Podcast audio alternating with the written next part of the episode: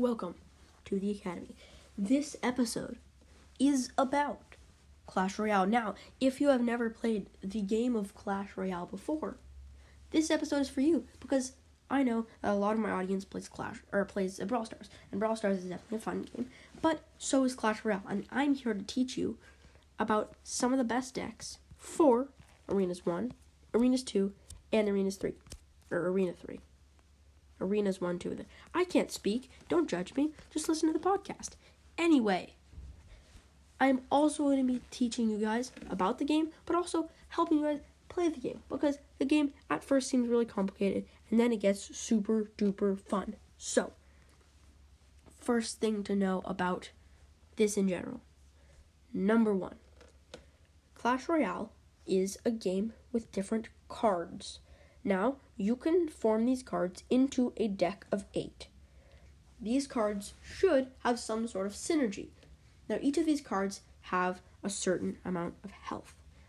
They also deal a certain amount of damage, have a certain amount of speed, and then some cards have bonus abilities, like if when they attack something it slows it slows it down, or when they die it drops a bomb, or um, they can shoot from really far away all that kind of stuff. So, the cards that are in Arena 1, the Arena 1 cards, are the cards you get as you start. And you can create any deck with these cards.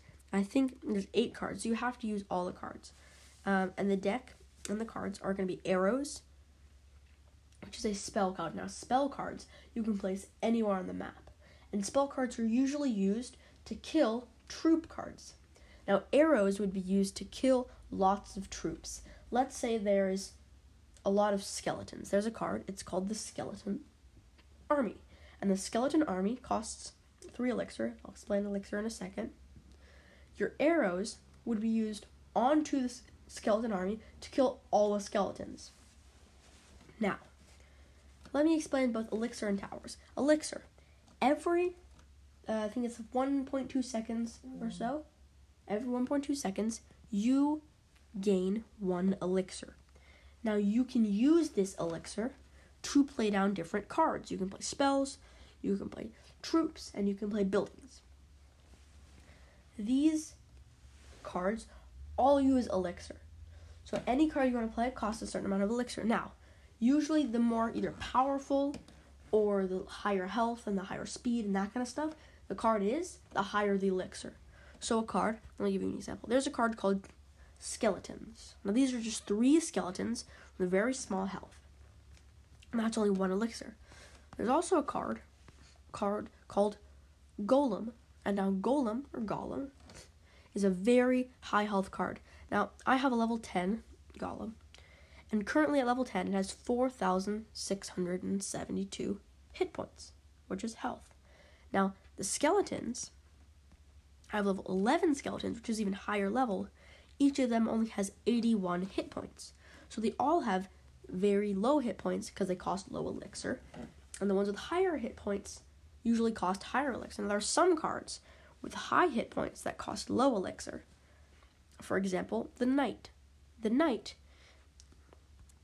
is one of the first starting cards uh, in the game. You start out by getting the knight. Now, the knight at a higher level has a lot of health, and it can be used to take damage from other troops while you play troops that deal more damage than the knight behind it so that they can damage the troops. Uh, let's say let's let's let's make this an analogy. Let's say it's like it's like real life. You're in a battle. You're in a battle with something. Now you can just battle or you're you have a let's say a pistol and they have a pistol. Or you have a you have a bow and arrow and they have a bow and arrow. Let's say nerf bow and arrow. Let's keep this keep this pg you, both of you guys have nerf bow, bow and arrows right? Now you can use a bit of energy right? And let's say you've been eating sugar so you're getting more energy every second. You can use a bit of energy to carry over a big block or a big a big uh, something to block you and then you can hit them with your Nerf bow from behind the block so that now when they try to hit you, it'll hit the block. But let's say the block is very flimsy, so after five hits, the block might break. But in that time, you've hit them five or six times, and then after seven hits, they go down, and you win, and you've only been hit once. That's the same thing with this. So cards with more health should be played usually in the front, right? So they can block cards that have less health but might, might be able to deal more damage. There are also things called counters. Now, counters are things that will usually stop a card. So let's say you play the knight, for example. What you want to play is something that the knight both cannot hit and that deals a lot of damage. Now, the only thing that the knight can't hit is something called the minions. Now, the minions are three elixirs similar to the knight, and they're actually flying, they're in the air. So they can only be hit by either things that are flying or things like the archers, which are also in the starting, or the musketeer, which again is in the starting. They can also be hit with spells. But air troops, air units, cannot be hit by only ground units, such as the knight. So if you want to defend against knight and someone plays it right at the front, you can play minions to kill it. You can also play the mini P.E.K.K.A. Now the mini P.E.K.K.A. has about a medium amount of health. It doesn't have too much, but it deals a lot of damage. It deals for me, I have relatively high level mini P.E.K.K.A. It's at level 11, and it deals almost 750 damage. Now, at a lower level, mini P.E.K.K.A. I would assume deals about 400 damage, which is a lot. That can probably two shot a knight. So you can either play an air troop, like the minions, and then use the giant, which is the highest elixir card in the first eight, to play in front so that when the giant gets across, the opponent will attack the giant, while your minions can either defend the things that are attacking the giant or attack the opponent. Now, a final thing to explain before we get into uh, a little bit more strategy. Both people have three towers. Two of them are called princess towers. Now, they are on the right and the left for both you and your opponent. Your princess towers get higher health the more they level up, and I'll explain leveling up in a second. Your princess towers will help you defend by shooting arrows and attacking the opponent's troops as they cross the bridge. But your opponent's princess towers will also do the same thing. Your goal is to destroy the princess towers and eventually the king tower to win the game. And the first person to do that, while also not having their own princess and king towers destroyed, wins. If you have destroyed one princess tower and they have destroyed two, you will lose because they have destroyed more towers than you.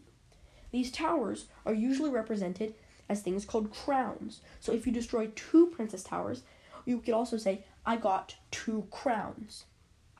Now, every time you win a game, you get a certain amount of trophies. Those trophies range from about 24 on the on the very low end and on the very high end about 39.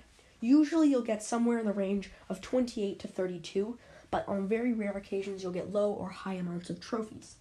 Those trophies will boost you through the game and usually your progress is measured in trophies.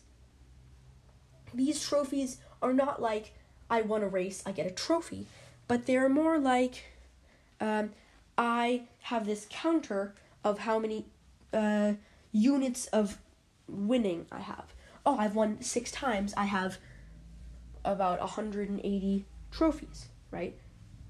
Oh, that that's so now I know. Oh, that I won about six times, right? So once you get higher, you can use your trophies to measure your skill level based on other players. Now, finally, for this episode, I'm going to be talking just about some um, a little bit more basic decks for the second and third arenas. So you can get through the first arena by just playing off your instincts. Now you don't have to use these more complicated strategies, but I'm just gonna say some of the counters. If somebody plays a minions, what you should try to do is hit those minions with an arrows. They're the same cost, and then you destroy them without them attacking your tower um, if somebody plays a musketeer, especially if they play it near their tower, what you want to do is try to hit the tower. excuse me, hit the tower with both a fireball, hit the tower with a fireball, but also hit the musketeer with the fireball. So try to align it where the fireball both hits the tower and the musketeer. What you also want to do is shoot the spell slightly in front of where they are, where the troop is, so that it'll hit. Because the troop is moving forward, and the spell will not move depending where the troop is.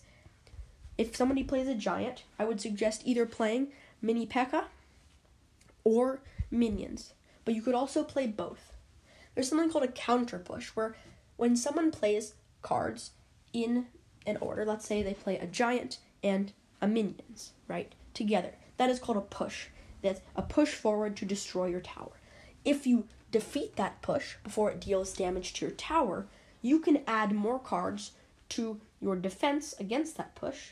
Let's say you put a mini P.E.K.K.A. down against the giant and archers down. You can also add maybe a musketeer, and that is called a counter push. You destroyed their push, and then you used your defense units and maybe adding a few more units to try to destroy their tower.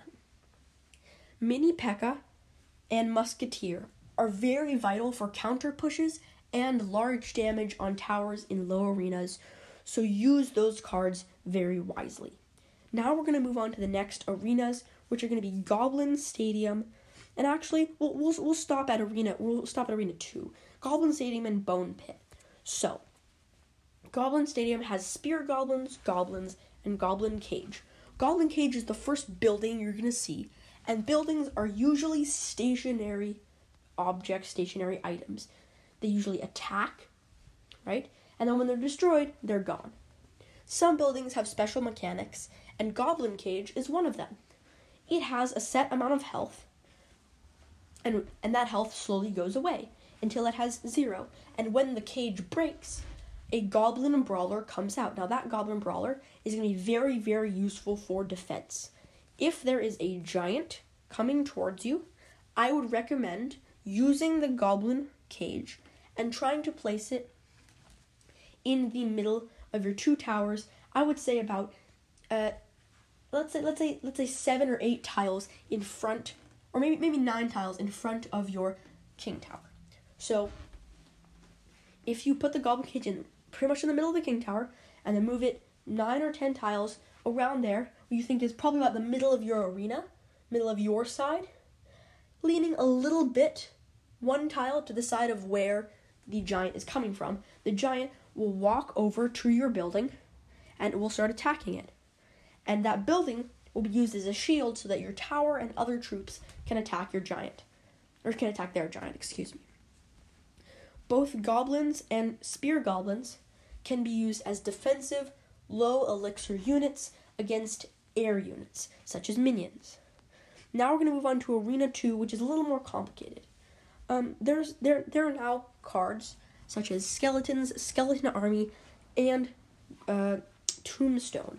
Tombstone is a building, and it is uh, spawns singular skeletons every few seconds until it breaks, and then it spawns four skeletons, and the the tombstone is gone.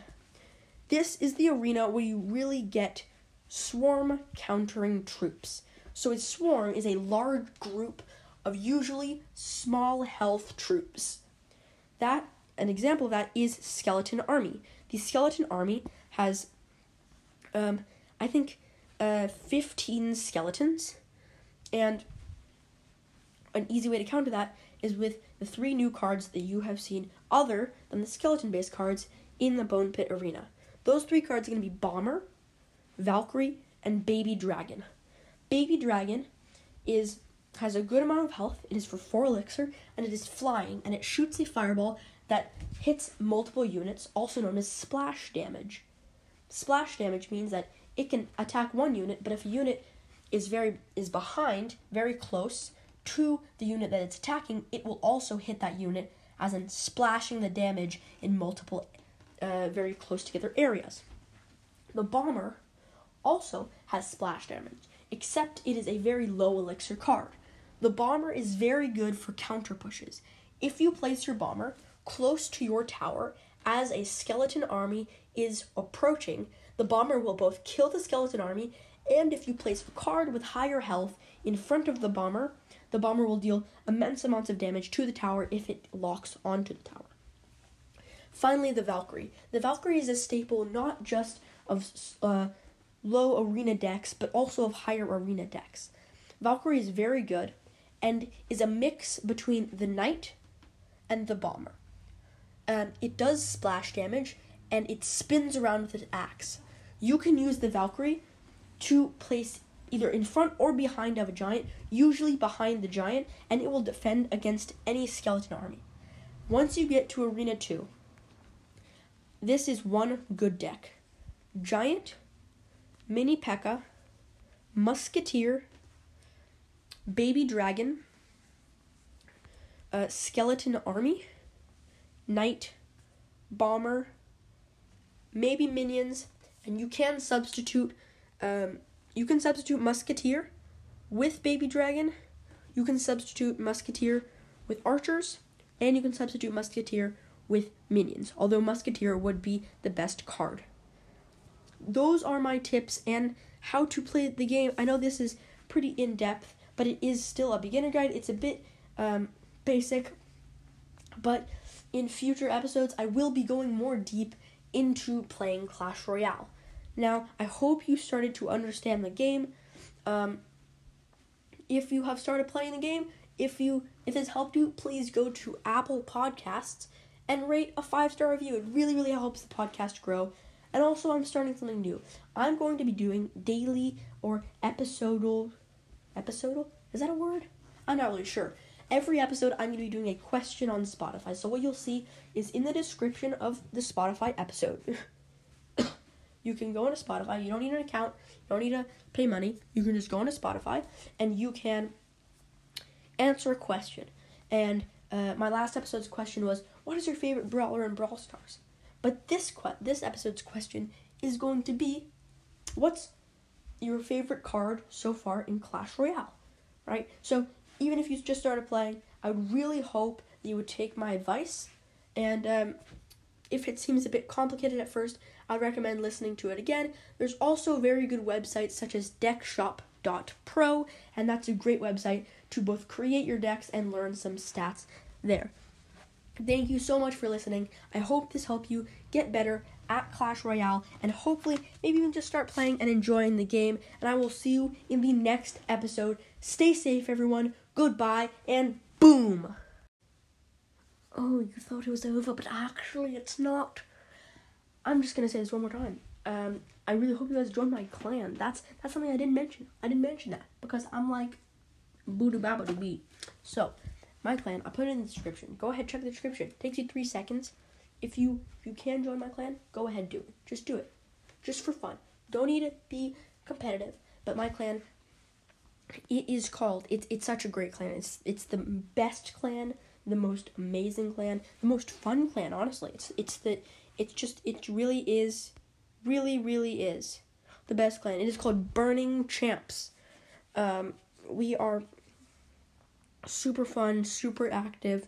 Uh, we have honestly right now we have four people online. We're just a great clan. Go ahead, join. Just do it. Just press the link, join. I'll see you in the next episode. Thank you for listening, and for real now, goodbye.